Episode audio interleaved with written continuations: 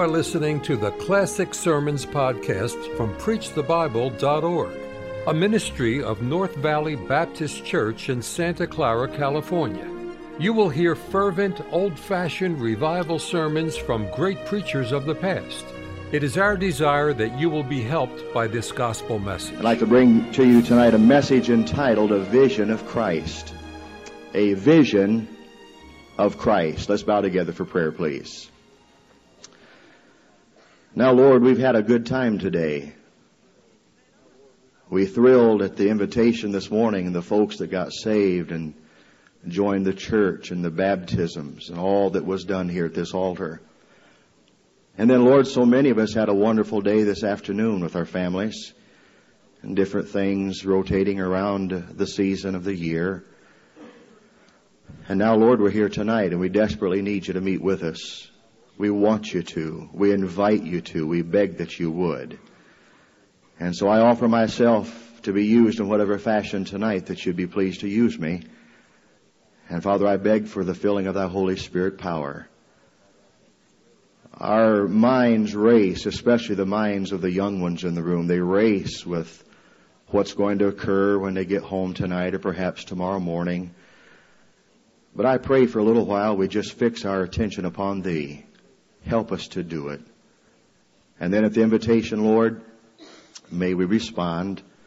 And if perchance there's somebody here tonight without Christ as Savior, may tonight be the night, the best beginning of anyone's life as they find Christ as their Savior. And then for those of us that might know you, knit our hearts a little bit closer to thine this evening. We ask this in Jesus' name. Amen. Several years ago, a young man and young lady, as we witnessed here last Friday night, were united in holy matrimony. They came down to the first big major dinner, supper time, that the young lady is going to prepare for her husband. So she went down to the store and she bought a big roast and brought it home and she started preparing this thing just like she had always seen. She chopped off the right side of the roast and chopped off the left side of the roast, put it in the pan, threw it in the oven, cooked it. Well, the husband came home and he was delighted to see that the roast was there. He wondered why so much had been chopped off on either side. And he said, well, honey, why did you do that? She said, well, I'm, I'm not really sure. I uh, just always saw my mom do it that way. So they got together around Thanksgiving time and he said, Mom, I've been wanting to ask you a question. You know, he told the story of what had happened. He said, could you tell me why you taught your daughter to do this to the roast? Chop off the right and chop off the left, put what's left in the oven and cook it. She said, well, I don't really know. I just always saw my mom do it that way, and I thought that's the way you're supposed to do it. So he finally got an occasion to ask his wife's grandmother, why in the world did she begin the tradition of chopping off the right side of the roast and the left side of the roast and putting what was left in the oven and cooking it? And she said, well, that's easy to tell you, son. It's real simple. When you're, uh, when my husband and I got married, your wife's grandfather and I got married, we only had one pan and it was too small to get the entire roast into, and so I chop off this side, chop off that side, and put it in the oven. Now, when they started doing that, there was a reason for it to be done. But then tradition just carried it forward and nobody knew why. You know, Christmas time is pretty much like that. Those of us that know the real reason understand all about it, amen?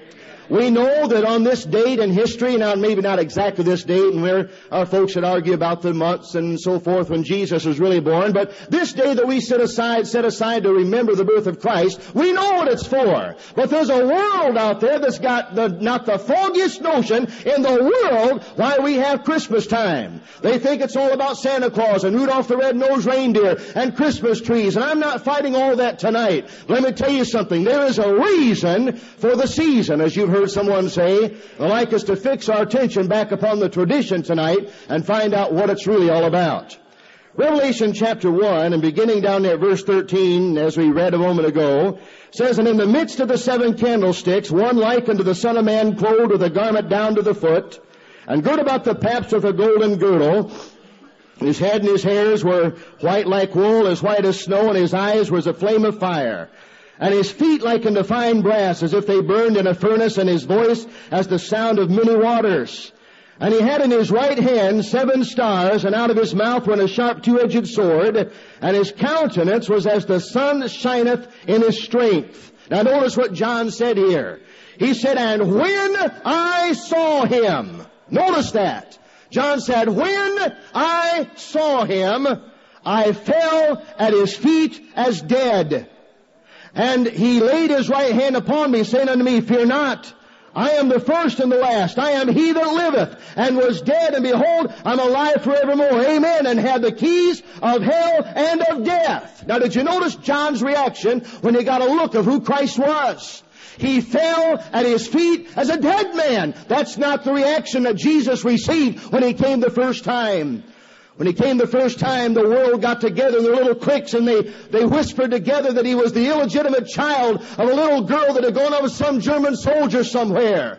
They said that he was, reared in a home that was not the right kind of a home. They said that he was a blasphemer. They said that he deserved to die. They said that he was someone that claimed that he was God, but he was not God. But when they saw him the second time, when he came back in all of his glory, John did not want to rise and say, no, you're just a mere man, as they thought he was when he came the first time. He said, I fell at his feet as a dead man. And Jesus had to come over and tell him that it was all right. Now, what was it that John saw? What vision did John have of Christ that you and I need to grab hold of tonight to make us have the right kind of Christmas tomorrow? What was it that the eyes of John beheld that caused him to look into the face of the one that died for his sins and fall at his feet as dead? He did not prate around with his head held high and his chest stuck out and tried to tell Jesus how great servant he was to be put out on the Isle of Patmos and pat himself on the back that he was some spiritual giant. He fell as a dead man at the feet of this one that he got a vision of. What was it that he saw? Look with me again back at verse number 13. In the midst of the seven golden candlesticks, one like unto the Son of Man clothed with a garment down to the foot, and girt about the paps with a golden girdle. His head and his hairs were white like wool. His head and his hairs were white like wool. I'd like to remind you the first of all tonight, remember his head. Remember his head. Was not always the vision of his head that caused one to lie silent at his feet. But Jesus himself spoke these words and I remind you of them tonight. Jesus said, foxes have holes and birds of the air have nests, but the Son of Man hath not where to lay his head. Imagine that he came to a world, the greatest gift that man has ever seen. Yet he had not where to call his own to lay his head down at night and find sweet rest for the uh, respite of his soul in the evening hours. I'd remind you of his head, not only that he had no place to lay it down in peace, the Bible says that the head of Christ in those beginning days, the first time that he came, was the head about whom they placed a bag and the folks gathered around him and doubled up their fists, the Bible says. The old Roman soldiers doubled up the fists and walked up and slugged him in the face through the bag that covered up his eyes. And somebody is reported to have said, if you're really God, and you really know everything, then prophesy. Who was it that smote thee in the face with their fist? And somebody rightfully said that Jesus could well have answered, the one whom I lovest just smote me with her fist and it would have been a right and a true answer. That head that caused the blood to come forth as the crown of thorns were placed there. Can you imagine? Those kind of thorns that were almost tipped in absolute pain as they thrust down upon his brow. They tell us they were anywhere from six inches to nine inches in length. And as they poked in this part of his brow and came out the other side, and the blood flowed with tears and sweat flowed down his face. That was the head that they saw the first time that he came. Isaiah tells us that he was the head that caused them to come by and by the handfuls they reached up to the face and pulled the beard out of his face by the handfuls. It was the head that had been beaten and the face that had been spat upon by those that came by and had no sorrow, no concern for the one that was called the Savior. Yet now John says, I see a different head. I don't see a head that's stained with any blood. I no longer see a head that's pierced with holes and the thorns close, uh, coming out of the brow. I no longer see a face with the beard that has been plucked out by the hands with all the insects and the infection that goes along with it that sets in. I no longer see the countenance of one that's in pain. But John said, now I see one whose head and hairs are white like wool. You know what? Too many of our Christmas carols remind us of just the baby, and I'm all for that because that's all part of the Christmas story. But thank God for the carols that go on and remind us that He's the coming King. Amen. Boy, when you get out of bed tomorrow morning, you stand in your living rooms and you plug in the tree and the lights are on and you have the carols playing on your record player or the tape player. And your children come out of bed are so excited they hardly touch the floor. Had a man tell me the other day as I got ready to leave, he said, Reverend, you preaching this Sunday? I said, yes sir, I am, Sunday night. He said, Reverend, I don't like being called that, but it, it was his endearing term for me. He to remind them whose birthday it is. And I said, Duke, I'll be glad to. I'd say remind your children whose birthday it is. Oh, it's fun, all the things that we do around this Christmas time. But a vision of Christ is what's going to keep us walking the straight and narrow. See, his head now is one that belongs to the coming King. What was it? His head and his hairs were white like wool, as white as snow. And then it says in verse number 14, the last part of that, and his eyes were as a flame of fire. His eyes were as a flame of fire. I'd remind you tonight that we need not only to remember the head of this vision that John saw, the one who is known as the Son of God, but I'd remind you tonight we need to remember his eyes. I would carry you back to the first time he came. I would remind you of the time when he came when the world received him not. His eyes in those days beheld Jerusalem as he went up on top of the mountain to pray. And he looked down and saw the flickering flames of the torches outside the homes and lighting the streets of the city at night. And he cried as he looked over that city, Jerusalem, Jerusalem, those that kill us the prophets and stone us them that are sent unto thee. How often I'd gather thee together as a mother hen would gather her chicks and you would not.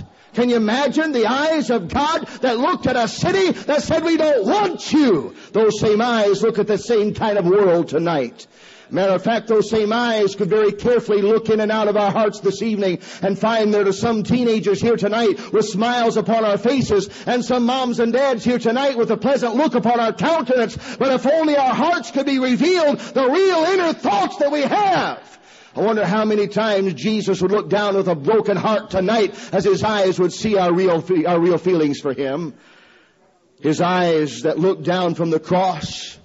And he saw the crowd that was assembled as he hung there to die. And he saw his precious little mama down there, no doubt weeping as she looked up and saw his son, this woman, Mary who had an angel appear to her in the midst of the night by the name of Gabriel. And he said, fear not, for this child that shall be born to you is of God. His name shall be called Jesus. And she was under the impression that the rest were, that he was coming to usher in the kingdom. Everything was going to be fine. But now she gathered at the bottom of the cross with the rest of the crowd and watched him die.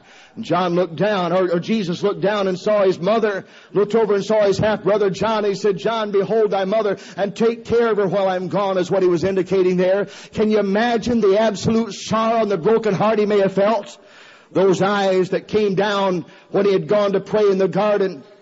And he took his innermost closest friends, Peter, James, and John, the inner crowd. And he said, fellas, I'm going to go up here on the mountain and I'm going to pray. And I want you to stay down here at the bottom of the mountain and I want you to watch with me in prayer. And Jesus went up for the travail of his soul. And the Bible says it was during that season of prayer that he was such grief and such burden that he sweat, as it were, great drops of blood.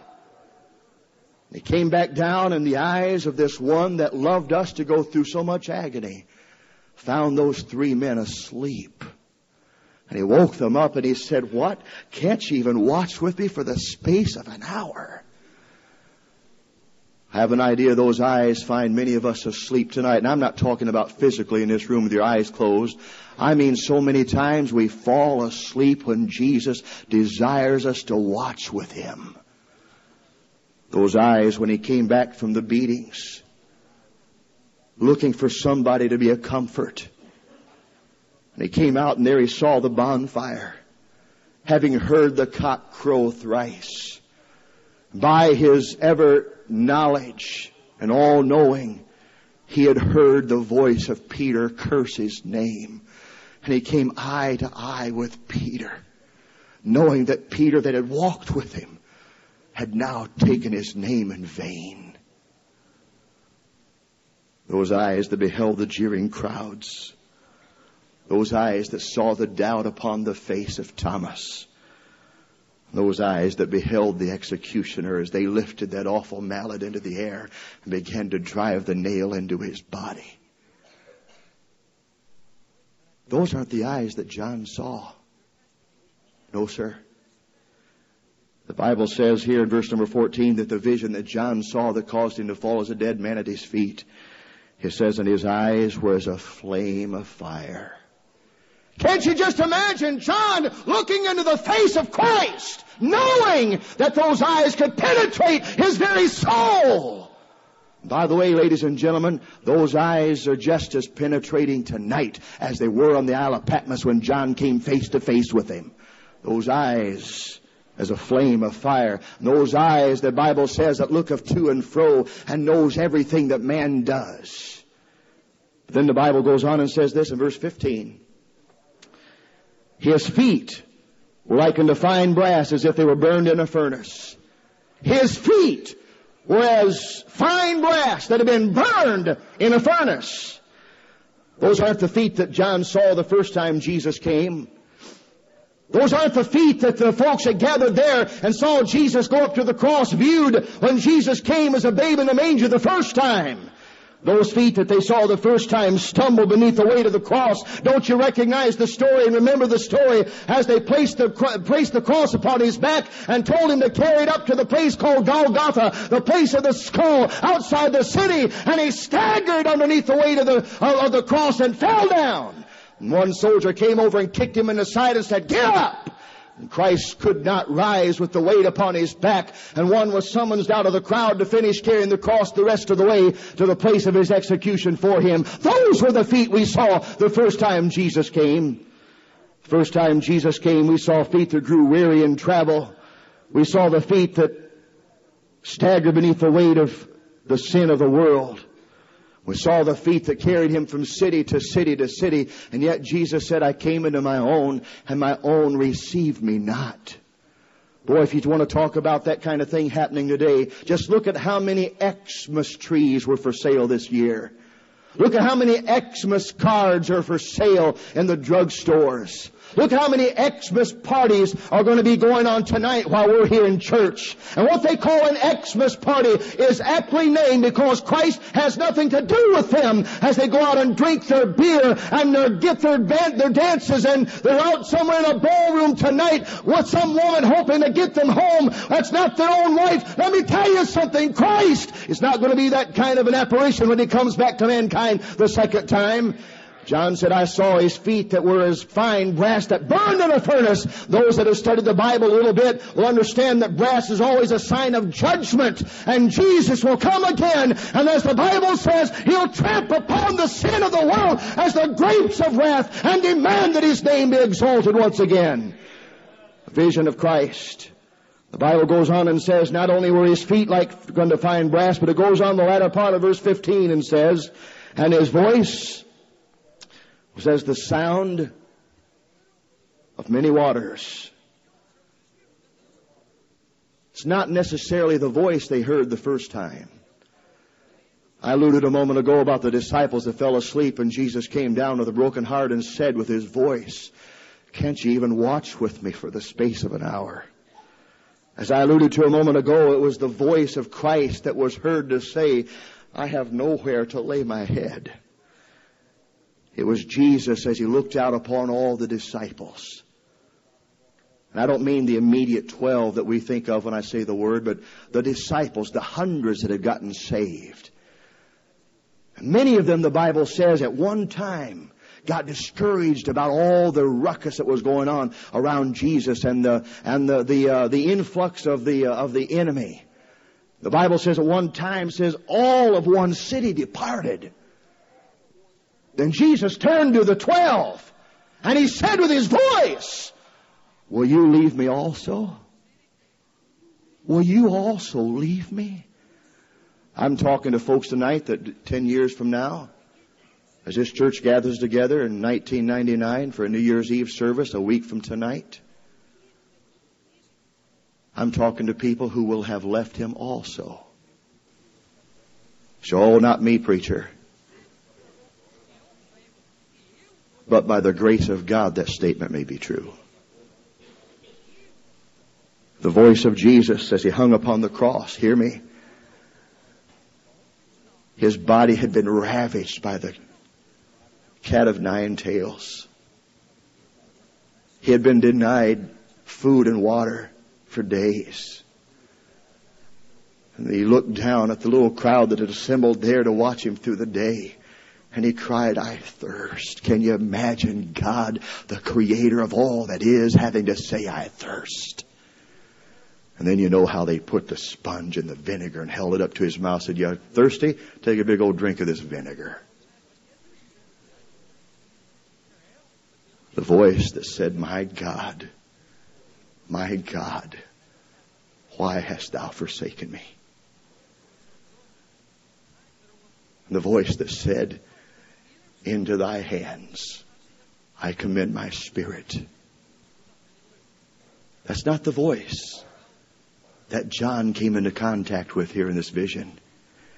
He said, I heard the voice, as it were, of many waters. Ladies and gentlemen, I understand today that it takes some little bit extra on our part to stand up to the ridicule you're going to face in the world. I know all about what happens when you go to work and people find out that you're one of the fundies. Amen. And you suddenly become a butt of their jokes and your neighbors don't want to have anything to do with you. I know all about that kind of stuff. I know what it is when family members themselves suddenly get together and decide you're just a little bit too radical for them. I'm here to tell you that one of these days when Jesus comes back again and we are able to see him as John saw him, we're going to hear the voice as it were of many waters and from that voice, let me guarantee you, we're going to take great comfort and joy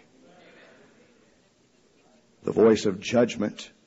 He said, I am the Alpha Omega. I am the beginning and the end. I am he which was alive and then was dead, but now I am again. Well, that's a pretty good statement coming from somebody that you loved. Amen. Then the Bible goes on and makes this statement. Look at this in verse 16. He had in his hand, he had, he had in his right hand seven stars. And out of his mouth went a sharp two-edged sword, and his countenance was as the sun shineth in his strength. To talk to you just a moment about his hands. Those hands, when he walked upon the earth the first time, were the hands that allowed him to walk over next to the coffins when they walked down the streets and touched the bodies, and broke up the funeral procession as they got up and walked. Those hands that where he spat upon the ground and mixed something in the sand and he put the salve on the eyes of the blind man and he opened his eyes and saw for the first time those hands. Those hands that he held out willingly to those that would kill him and had the awful piercing pain of the nails that went through his body as he held and extended his hands to the world to take advantage of him. Those hands. Those hands that held the preachers are the ones that I'm interested in seeing today. For that's what the Bible talks about here because John says he had in his right hand the seven stars. You read on down there a little bit later and you find out that those were his preachers. and his church, the candlesticks, were his churches. I know what it's like to go through tough times from every once in a while. had someone say to me the other day, he said, Brother Davis, why in this world aren't you mad? I said, well, what's to be mad about? And they went on and talked a little bit.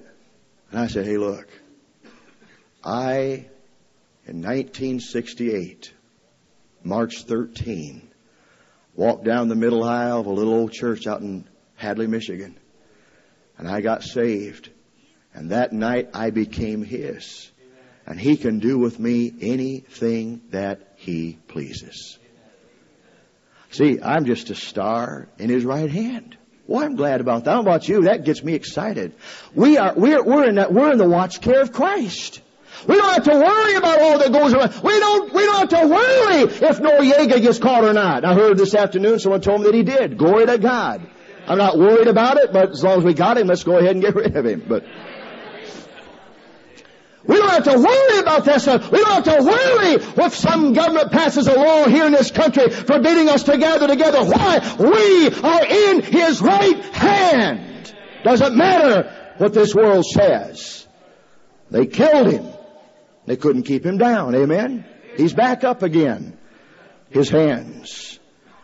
The Bible talks in the latter part of verse 16. It says, and out of his mouth went a sharp two-edged sword, and his countenance was as the sun that shineth in his strength.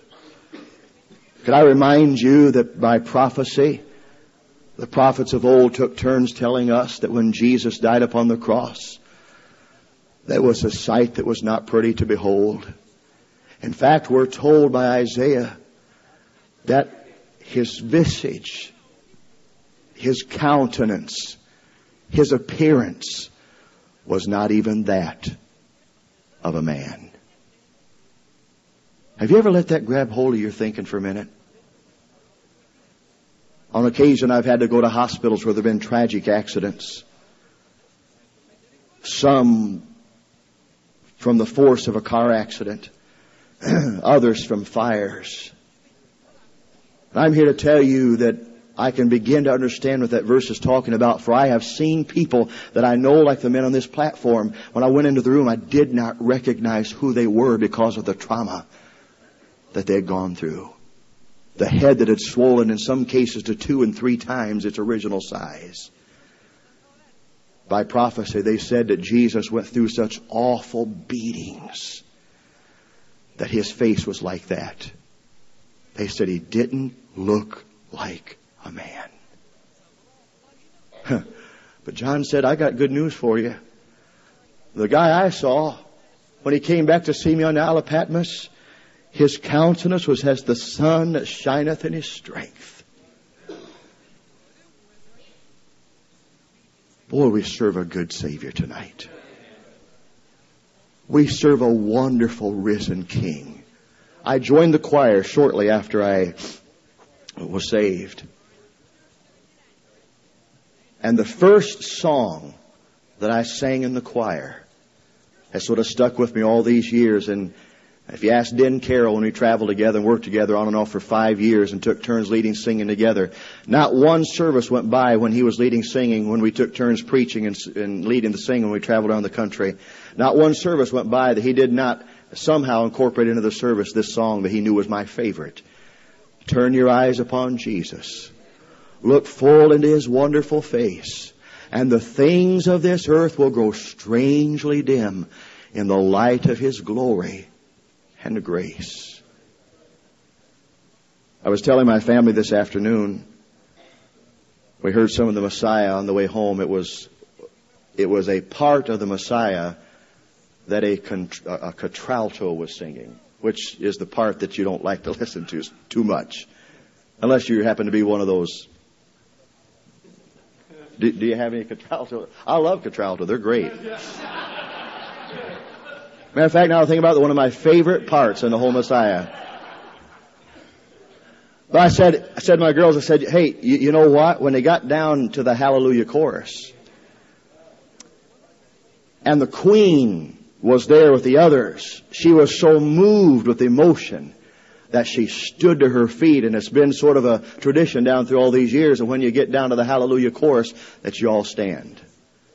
And that's okay, I guess. Let me tell you something else. There's going to come a time when we come face to face with the one about whom the Hallelujah chorus was written. We shall not be standing upon our feet. We shall place ourselves prostrate at His feet. I love Him tonight with all my heart. Christmas season, when you keep your eyes upon Him, suddenly it doesn't matter what comes out of the little wrapped up box. Suddenly it doesn't matter that you wished you'd had some more money to spend on your family, but you didn't. Suddenly it doesn't matter. Well, it does matter if they didn't have enough money to spend on you, but I won't talk about that tonight. But it doesn't matter near as much, though I'm sure it matters some when the doctor has come out and said the awful words cancer to you.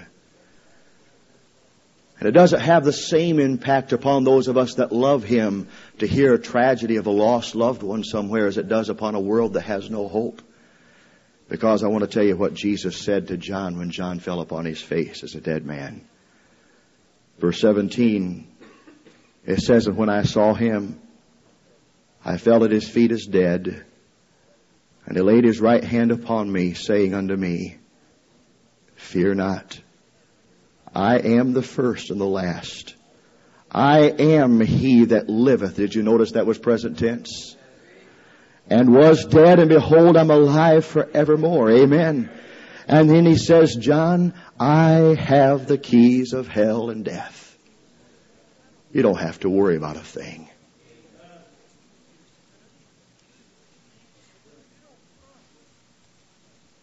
When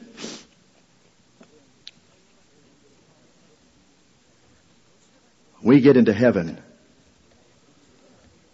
And by some means we don't understand quite completely. We're ushered into the very presence of God the Father, God the Son, and God the Holy Spirit. An angelic choir of voices, no doubt with our voices mingled in with them, singing, And can it be? We can sort of envision of what that might be. But can I tell you, we don't have to wait until we get there. Let's get a vision of who He is tonight. Why don't several of us just get down to this altar this evening and say, God, I have not been living with the vision that John had of you. If I had been, I would have been living as a dead man to my will and a living man to your will.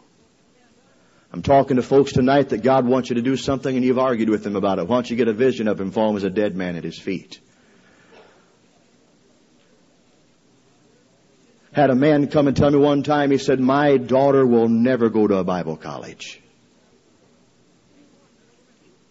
She's a beautiful teenage girl. The youth group, where I was youth pastor. Said, I'll never let my daughter go to a Bible college. She did not live long enough to graduate from high school.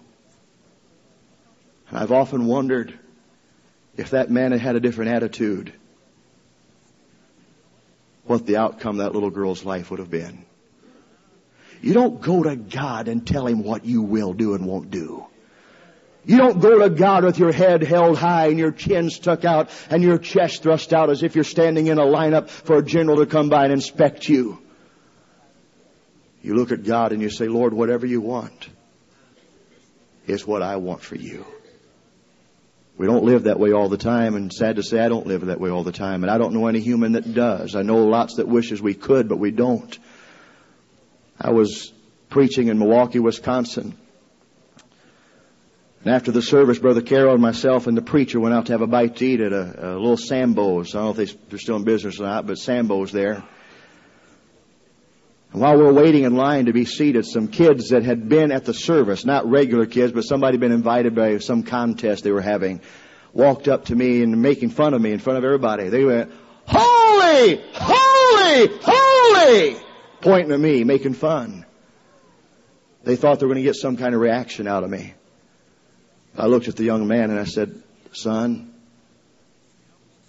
how I wish what you just said about me was true. And I stand in front of you tonight and repeat that statement. And I'm talking to men and women and boys and girls and teens tonight. You know, if you looked into his face this evening, that we have not been as dead men at his feet. We've been about our own agenda. We've been about our own things, our own wills, our own wants, our own desires. I'm just simply here tonight on Christmas Eve to say, hey, that reminds you of a vision that old John had on the Isle of Patmos some 2,000 years ago. Why don't we read that same portion and get that same vision and have that same reaction with our lives to Him tonight? Would you bow your heads with me, please? Our precious Father, very haltingly and not very well I've preached about Thy Son tonight. I sort of tried to give some indication of what John saw there and then recorded by means of the Holy Spirit in Revelation 1. I pray tonight that we would get a glimpse of the hair and the holy countenance and the eyes of fire, the feet of brass, and the loving hands that hold us in the center of His will, and the voice of the sound of many waters, and the words that He speaks to us yet tonight, fear not, for I am He that liveth and was dead and yet liveth again. And I don't want you to be afraid because I hold in my hands the keys to death and to hell. I pray that tonight our wills would be broken and that thy will would be instilled in our hearts. I pray that as we gather around this Christmas season with our families, that we would do so with a vision of Christ. Our hearts long for the day when every knee shall bow and every tongue shall confess that he is Lord. But until that time, all we can do is see to it that our knees are bowed and that our tongue shall confess. And so help us tonight, we pray. Thank you for listening to the Classic Sermons podcast from PreachTheBible.org a ministry of North Valley Baptist Church in Santa Clara, California. To listen to many more powerful sermons, visit our website, preachthebible.org. If you enjoy Christian music and programming, visit knbbc.com for Christian music you can trust.